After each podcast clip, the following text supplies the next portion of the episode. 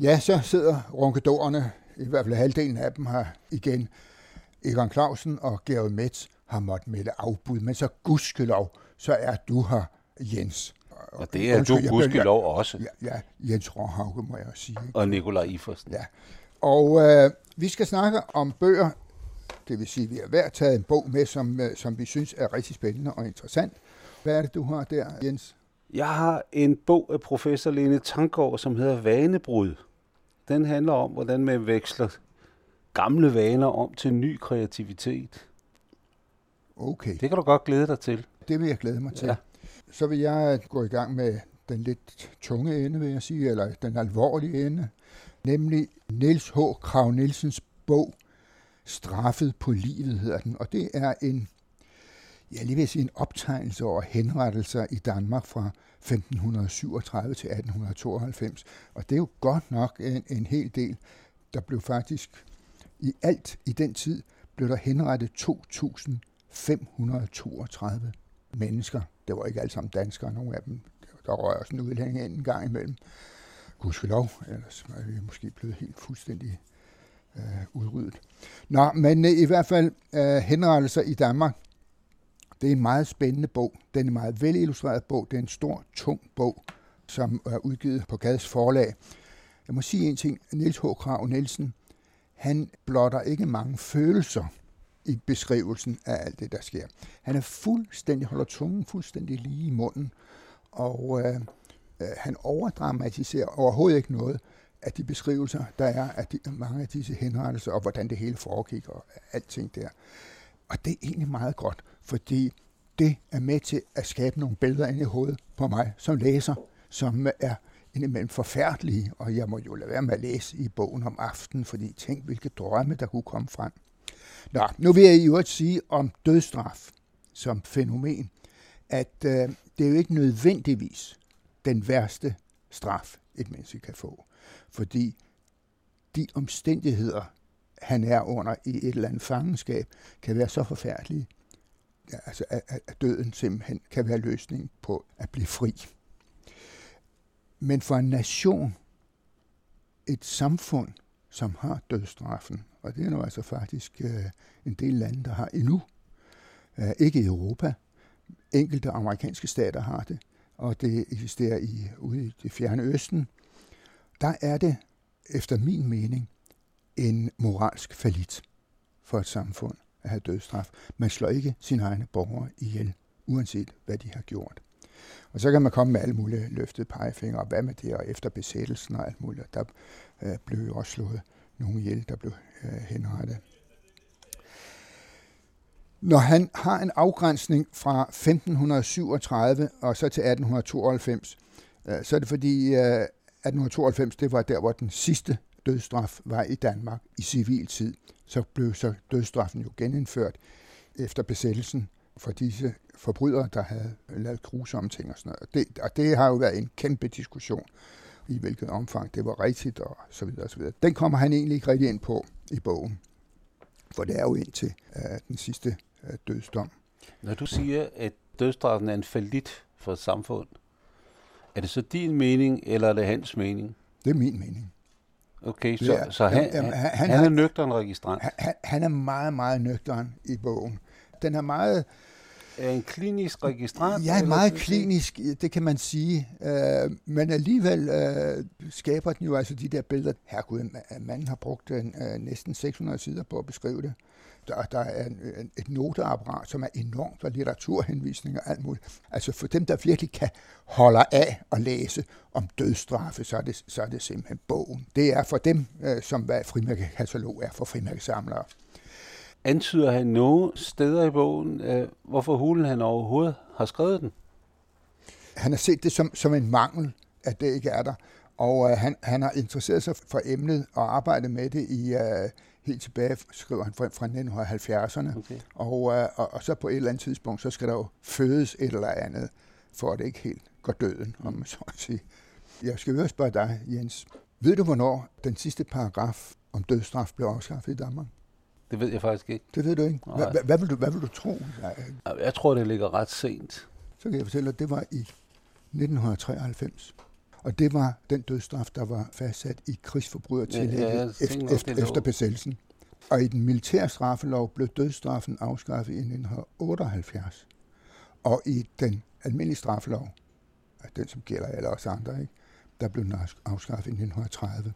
Og den sidste dødsstraf, det var så der i, i 1892. Det var en meget velbeskrevet henrettelse. Den store journalist og redaktør på Politiken, Henrik Kavling, beskrev den. Og, og, og den, jeg kan anbefale enhver at få fat i, i Kavlings beskrivelse af øh, øh, den henrettelse. Den er meget, meget nøje beskrevet. Og det mest fantastiske i det er jo, at Henrik Kavling overhovedet ikke var til stede ved, ved henrettelsen. Der var nemlig ikke tilskuer øh, på dengang. Og øh, det var den berømte øh, skarpretter Svejstrup, hed han, Øh, der øh, hakket hovedet af den stam, hvad hed han, Jens Olsen, eller sådan øh, Nå, det kan jeg ikke lige huske.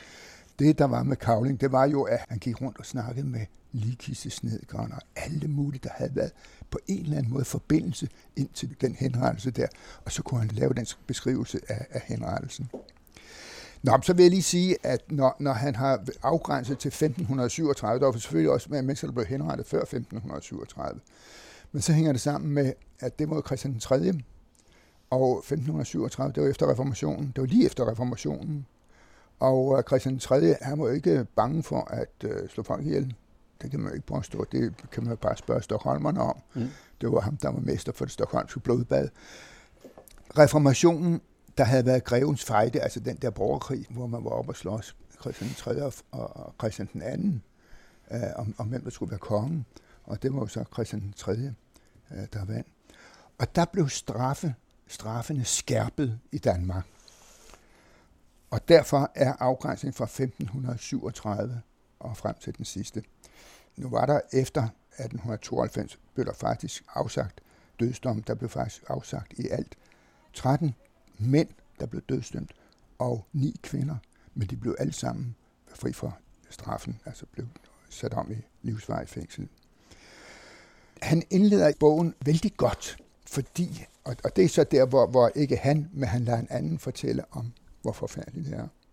Og det er H.C. Andersen. H.C. Andersen han gik jo i skole i Slagelse, og øh, den skrækkelige skoleleder der, som hed Meisling, Meisling han øh, slæbte ungerne med hen til en øh, henrettelse i Skelskør. Og den har H.C. Andersen beskrevet, og jeg vil godt læse det op. Er det i orden, jeg læser det om? Kan du holde det ud og høre det? Ja, ja. Nød ødelægge din, din nattesøvn. Nå. H.C. Andersen han skriver i et, et, det, der hedder Levnedsbogen. Ved denne tid skulle der i nærheden af Skelskør tre mennesker henrettes. En ung 17-årig pige, der, eftersom faren var imod hendes kærlighed, fik elskeren og tjenestekalen til at dræbe ham, efter hun selv forgæves havde forsøgt sig med rottekrudt. Øverste klasse fik frihed for at tage det ned og se det. Vi kørte gennem natten. Uden for Skelskør steg af og gik til byen. Jeg kom akkurat til porten, da de dømte kørte ud. Så så jeg netop, jeg havde set, men ikke været inde i denne by. Pigen var meget smuk, men dødbleg. Med et forunderligt udtryk stirrede hun på mængden og egnen rundt om. Hun lå i kærestens arme. Han var rød og sund at se til. Tjenestekalen var guldbleg med lange, sorte hår, der hang ham over ansigtet. Nogle andre tjenestekale råbte ham, lev vel. Han tog hatten af og nikkede. De tre præster fulgte dem op på retterstedet. Det var sådan en smuk morgen. De sang alle seks en salme, og jeg hørte pigens klare stemme over alle de andres. De kyssede hinanden, og præsterne til sidst kyssede hun kæresten endnu en gang. Først ved det andet slag faldt hovedet. Nu fulgte de to andre, der på samme blodige blok lagde deres hoveder. Jeg var kommet ind i kredsen, syntes at deres blik havde stirret på mig. Jeg var forunderlig til mode. Rakkerknægtene spiste ål og drak brændevin efter eksekutionen. Nu kom pigens gamle bedstemor og græd, lagde hendes lig i en kiste, mens begge kalenes hoveder blev sat på stage og kroppene lagt på stejle. Bønderfolkene stod underligt ufølsomme deromkring og talte om de gode klæder, der nu skulle ligge der til ingen nytte, som mange en kunne have godt af. Åh, det er de sidste, de slide, sagde de mere liberale. En skrædder fra Slagelse havde digtet en vise, man kunne købe sig. Ordene var lagt i munden på de henrettede, og det gik på melodien, jeg er fremmed her til staden kom. Den hele scene virkede frygtelig på mig, især da jeg kom hjem til mit øde værelse ud til haven. Vinrankerne slog på ruden. Det blev en stærk storm. Plankeværket blæste ned, og jeg lå uden at sove og så kun de to blege hoveder på stagerne og pigens forunderlige blik, som jeg aldrig kan glemme. Det er jo en meget fin lille reportage fra øh, overværelsen af en, uh, en henrettelse. Altså, jeg, jeg er sådan blevet helt fortabt i det der øh, dødstraf, der, som jeg synes, det er noget, noget af det mest rejsesfulde og for, forfærdelige, man overhovedet kan, kan finde på. Og i modsætning til Kavling var han til stede. Ja, han var så til stede hos ja, Andersen, ja. ja. Han blev også en mere kendt forfatter end Henrik Kavling, med al respekt for politikens gamle redaktør. Det, man blev øh, dømt for, hvor man kunne blive henrettet, det var tyveri, og det var drab, og det var trolddom. Og det der med trolddom, det er jo meget interessant, fordi øh, det var der faktisk en del, der røg afsted på, at det var øh, en meget ubehagelig straf, måde det blev henrettet på. Det blev nemlig brændt eller mm. druknet. Og øh, morbrand kunne man også blive incest, eller som det dengang hed på en lidt mere øh, poetisk måde, blodskam. Det medførte også dødsstraf. Og øh, de måder, man tog livet af folk, det var så med, først med svær. Og det var sådan en meget lidt fornem måde at blive slået ihjel med et svær. Og så blev øksen indført, så kom galgen, og undervejs i alt det der meget, på et meget tidligt tidspunkt, specielt lige efter reformationen, hvor der var så meget trolddom, måske på grund af reformationen og katolikkerne, det ved jeg ikke, der brændte man, eller man øh, druknede dem. Heksene var det mm. som regel kvinder. Og øh, enkelte, de blev begravet levende. Det var også en måde at tage livet af folk. Det er mægtig spændende og interessant at læse, og øh, jeg kan anbefale bogen på det varmeste, hvis man er til sådan noget. Det har jeg ikke været tidligere, men nu er jeg blevet det. Øh, jeg ved ikke, om jeg vil mig om at overvære en henrettelse, ellers øh, har jeg fået at vide, at hvis man går ind på sin computer på YouTube, så vil man kunne se nogle fremragende optagelser af henrettelser i USA. Øh, det foregår så enten ved elektricitet eller ved gas. Og det er jo fuldstændig utroligt, at der er nogen, der kan finde på at, at foretage sådan noget, men dernæst altså lægge det ud, så alle mennesker kan se det. Det vil jeg absolut ikke anbefale. Det er der også andre sindssyge mennesker, der gør. Altså for eksempel øh, i det kalifat, der var oprettet, der, der ligger også ting ude på nettet jo. Nå, du skal lige huske en ting, det er, at øh, når man skriver, at øh, terrorister henretter nogen, mm. så det er jo forkert. De myrder dem. For at det er en henrettelse, skal der jo være en rettergang.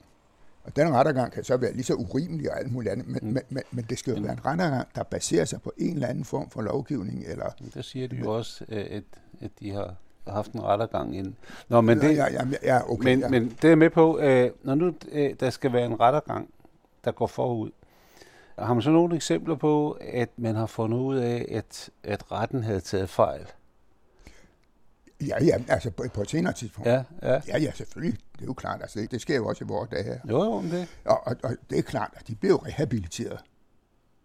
Det, det er jo altid ja, ja, ja, det får de jo oprejsning. Det er da klart, ja, selvfølgelig. Ja, det kan så ja, godt ja, være nogle år efter, at de har klynget op eller fået hugget hovedet af. Men så... Når nu du har været igennem den der komplette fortegnelse over henrettelser på frimærke samlerfasong, hvor mange har man fundet ud af, var, var forkert? Og nu er bogen så tyk, så du kan ikke nå ja. at finde ud af det under udsendelsen. Nej, det kan jeg ikke. Jeg sidder her og, nej, nej, det tør jeg ikke give noget Men det er altså flere gange?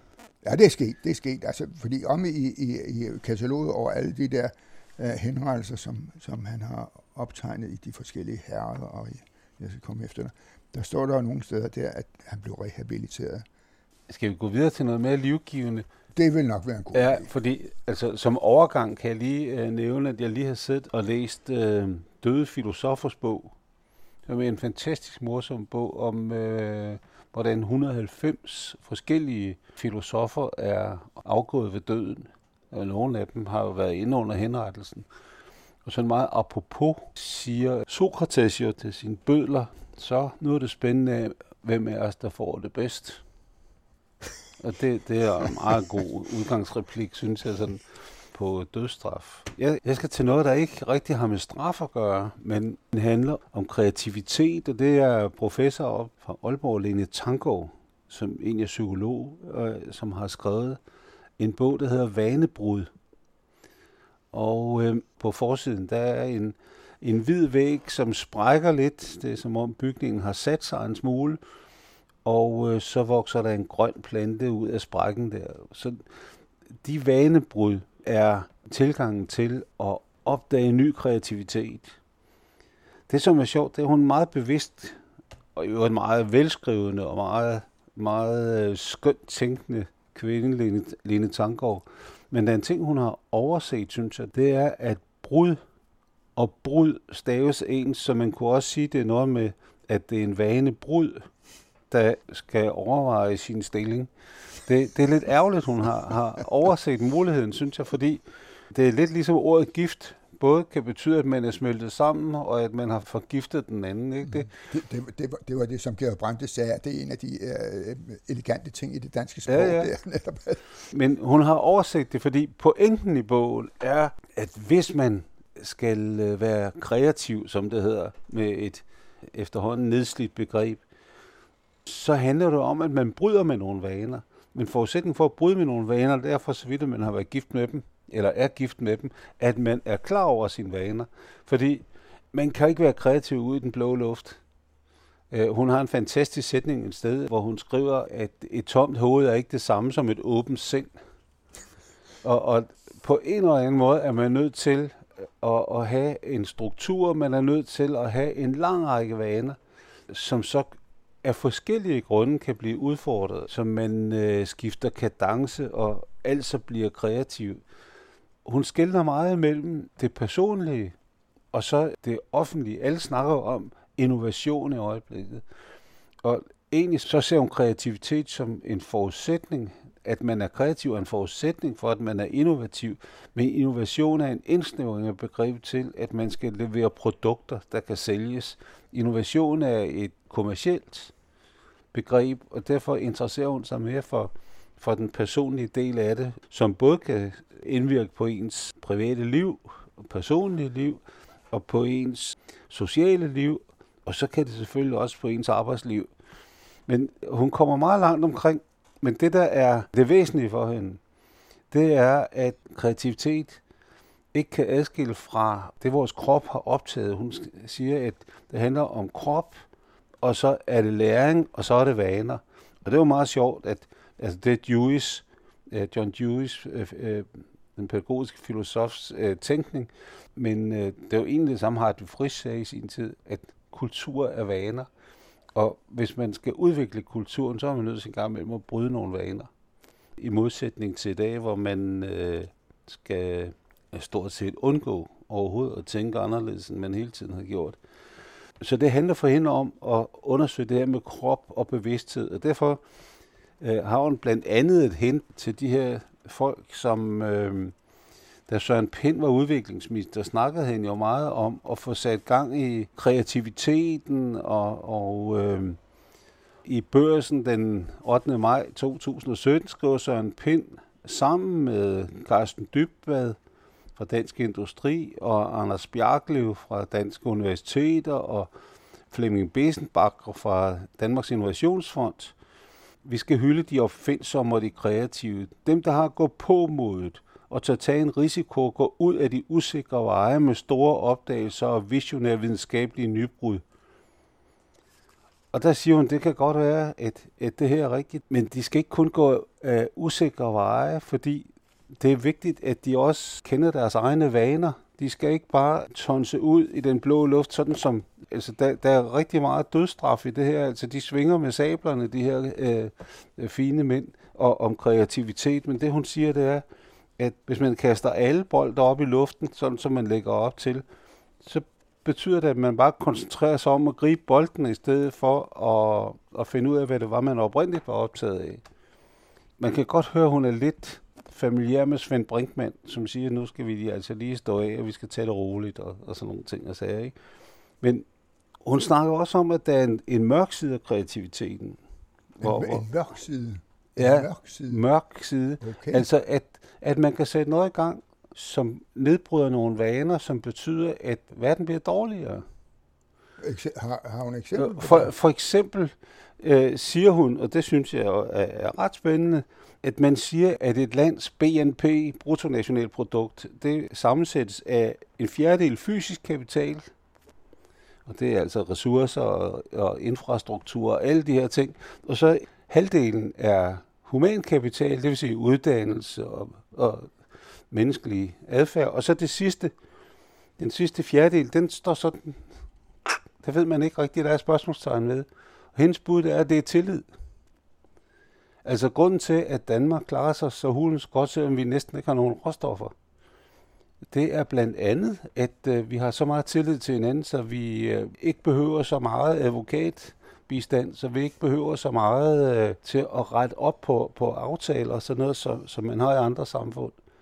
Og der er det jo sjovt at se, at det, der begrænser tillid, udhuler tillid, det er kontrolsystemer. Og der er det jo meget sjovt at se, at det vanebrud, som højskolemanden, det skriver hun ikke, men det er mig, som højskolemanden Bertel Hårder laver, da han pludselig bliver skjentpol, og fra at, at gå til et tillidsuddannelsessystem, går over til et test uddannelsessystem og et kontroluddannelsessystem, det får så vidt bidrager til at skabe den mistillid, som kan være en dynamo til at nedbryde vores BNP. Det, det er da meget spændende, at hvis man kører det ud, at det kan jo være, at Bertel Hårder er en af, af de væsentligste bidragydere til, at det ikke går så godt.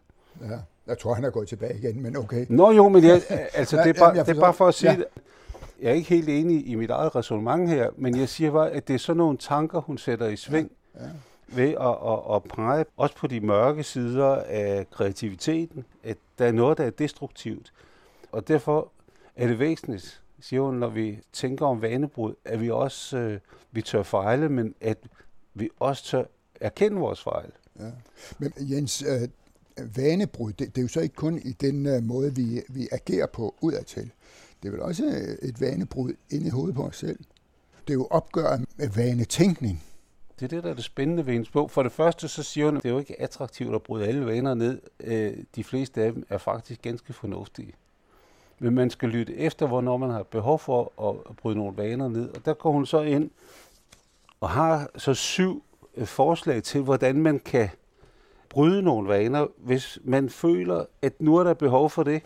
Og det er derfor, hun går ind i øh, den del af psykologien, som man egentlig har underkendt i mange år, nemlig introspektionen, som man kalder den. Fordi psykologien er jo på en eller anden måde blevet forlovet med sociologien, så det kun er det synlige, det evidente, der tæller. Det hun siger, det er, at jamen, den der subjektivisering, der også er nødvendig, og det er derfor, hun inddrager sig selv og sine egne erfaringer med al den risiko, der er for, for, for subjektivitet. Og der har hun altså syv ret spændende, øh, synes jeg, tilgange til, hvordan man kan øh, få brudt sine vaner. Mm. Altså, og forudsætningen er, at man kender sine vaner, at man øh, forholder sig til sine vaner, og at man stort set er glad for dem. Fordi det er dem, der får ens liv til at hænge sammen. Mm. Både ens eget liv og, og, og mm. omgivelserne. Men, men du skal lige eksemplificere vaner. Så vi ved, hvad, hvad taler vi om i vaner? Vaner, det er handlemåder, som, som er meningsfulde for os, som er tillærte. En del af vanerne er jo rutiner. Mm. Ikke? Men andre ting, det er altså øh, en adfærd, vi har, har opøvet, sådan så vi får frigivet nogle kræfter til at tænke, for eksempel. Fordi jo, der, det er ikke... og, og, og føle os trygge også. Ja. Og det er også meget med tryghed at gøre. Ikke? Jo, og det er også et, et socialt fænomen, at øh, jamen andre, for eksempel i et ægteskab, kender også mine vaner. Ikke? Ja. Andre på arbejdspladsen kender mine vaner. Og, og, og, og derfor er det trygt at omgås mig. Så vaner er altså mm. den adfærd, som, øh, som øh, vi ens selv, men også andre kan aflure, mm. kan vi så at sige. Okay. Nu havde du var i gang med syv. Ja, men så hun har, har lavet de her øh, syv øh, indgange til vanebrud. Det første, det er, at man skal forholde sig spørgende. Man skal i, i høj grad prøve, og det er jo en sokratisk model, kan man sige, man skal prøve at spørge, i stedet for hele tiden at, at dosere i, i stedet for at give svar. Det andet det med, at man skal lære. Altså, Og det der, hun, hun nævner det med et tomt hoved, er ikke det samme som et åbent sind. Altså, for overhovedet at kunne få adgang til at bryde vaner, så skal man have interesse, man skal være optaget af tingene, og man skal føle, at jamen, det er en nødvendighed, at jeg ændrer mig en smule. Jeg har opdaget noget nu, og det kan jo komme af mange ting, at man pludselig får lyst til at lære noget mere. Så siger hun, at man skal være, uh, bruge alle sine fem sanser. Og det er jo egentlig det, de gamle talte om, at man skal være ved sine fulde fem. Altså at alle sanser er med til at konstituere nogle vaner, men nye sansninger kan også være med til at give lyst til nogle brud. Og det er jo blandt andet derfor, at turismen har ført til, at vi i dag har flere pizzerier end, end frikadellebar. Ikke? og så kommer det spændende kapitel, synes jeg, hvor hun siger, at man skal blive ved med at lege, og at lege er vigtigt. Og der er så noget, som jeg synes er rigtig, rigtig, rigtig spændende set ud fra et, øh, en pædagogisk synsvinkel. For det første, så skal man have lov, give sig selv lov til at lege, sådan hele tilværelsen. Men så skal man lade være med at instrumentalisere lejen. Lejen har en værdi i sig selv, skriver hun. Så hvis ikke man får lov til at lege på lejens egne præmisser, men man tror, at man kan lære noget af at lege, så har man ødelagt lejen. Og der er det jo sjovt, at stort set hele folkeskolereformens start, den er bygget op på, at øh, leg og læring, at man skal lære ved at lege. Og der synes jeg, det er så spændende, hun, at hun her påviser, at jamen, det har ikke en bønne med leg at gøre. Det er at ekspropriere et frirum, børn ellers har haft, hvor de lærer, men hvor de også øh, opbygger nogle vaner, som måske ikke har noget med, med en forudset læring at gøre. Og så skriver han, en af de ting, man skal huske, det er noget af det fine ved leje, det er, at en gang imellem, der opstår der nogle problemer, som er voldsomme. Men skal overvinde. Leg er med til at give en modstand i livet. Og, og modstand er en, en vigtig ting for at bryde vaner. Og endelig så siger hun, man skal lige huske, at leg også kan være ondskabsfuld. at man selvfølgelig skal, skal være opmærksom på det og vide, hvor langt må man gå ud i den lejr. Der er jo gode eksempler på fra Willy Sørens forfatterskab for eksempel, og, og, og, og det med at sæve et ben af, fordi der er bakterier og sådan noget, at, at der er nogle lejre, der ikke er så smarte. Men altså, man skal spørge, man skal lære, man skal bruge alle sine sanser, man skal lege, så, og så det sidste, du skal tænke. Altså, det at tænke er en væsentlig forudsætning for at kunne øh, bryde vaner. Du skal fordybe dig, og det betyder blandt andet, at man skal grave sig ned, og, og der er en masse eksempler på, eller hint til, hvordan man skal slukke sin, sin, øh, alle sine elektroniske ting og alle sine sociale medier. Øh, man skal eksperimentere, og så er der det, der hedder innovation på jysk, det hedder fusk, skriver hun. Og man skal fuske, og man skal søge modstand, man skal søge fordybelse for at komme længere ned i et afgrænset stof. Det er også en måde at, at finde ud af, hvor der er vaner, som, som man kan ruske op i. Og endelig, så skal man glemme sig selv. Det er næsten det vigtigste. I modsætning til øh, alle de her selvrealiseringsprogrammer, som for så vidt øh, ikke har noget med kreativitet at gøre, men med det modsatte, nemlig en navlepilleri, så siger hun her, lån dig selv ud til det, der skal gøres. Lad det, der skal gøres, være bestemmende, og så følger du efter. Så, så, så glem dig. Det er hendes syv bud, og der er en masse øh, eksempler på hvert bud fra øh, psykologien, fra filosofien, fra hendes eget liv og fra hendes børns liv. Ja, børns liv. For ja. jeg vil sige, det du fortæller der, så tænker jeg, tænker jeg hele tiden, jamen, der hvor du kan se det, udfoldelse, det er jo lige præcis med børn. Altså børns leg. Altså, yeah. hvad, hvad, hvad sker der, når børn leger? Så, så udforsker de jo ting. Ja. Yeah. Altså, de, de, de gør erfaringer, mm. og, og de lærer noget. Men det ved de bare ikke, fordi det, det er jo ikke det, der var meningen med det. Nej. De, de, de skulle bare lege. Ved du hvad, det er ikke ret længe siden, sådan cirka 20 minutter, at du fortalte, at du ikke havde interesseret sig for dødsstraf før, men nu gjorde du det. Ja, det er sgu da ikke kun børn, der udvikler sig. Runkedorerne var i denne uge Jens Råhauke og Nikolaj Iversen, og de præsenterede Lene Tangårds Vanebrud, udgivet på Akademisk Forlag, og Niels H. Krav Nielsens Straffet på livet, udgivet på Gads Forlag.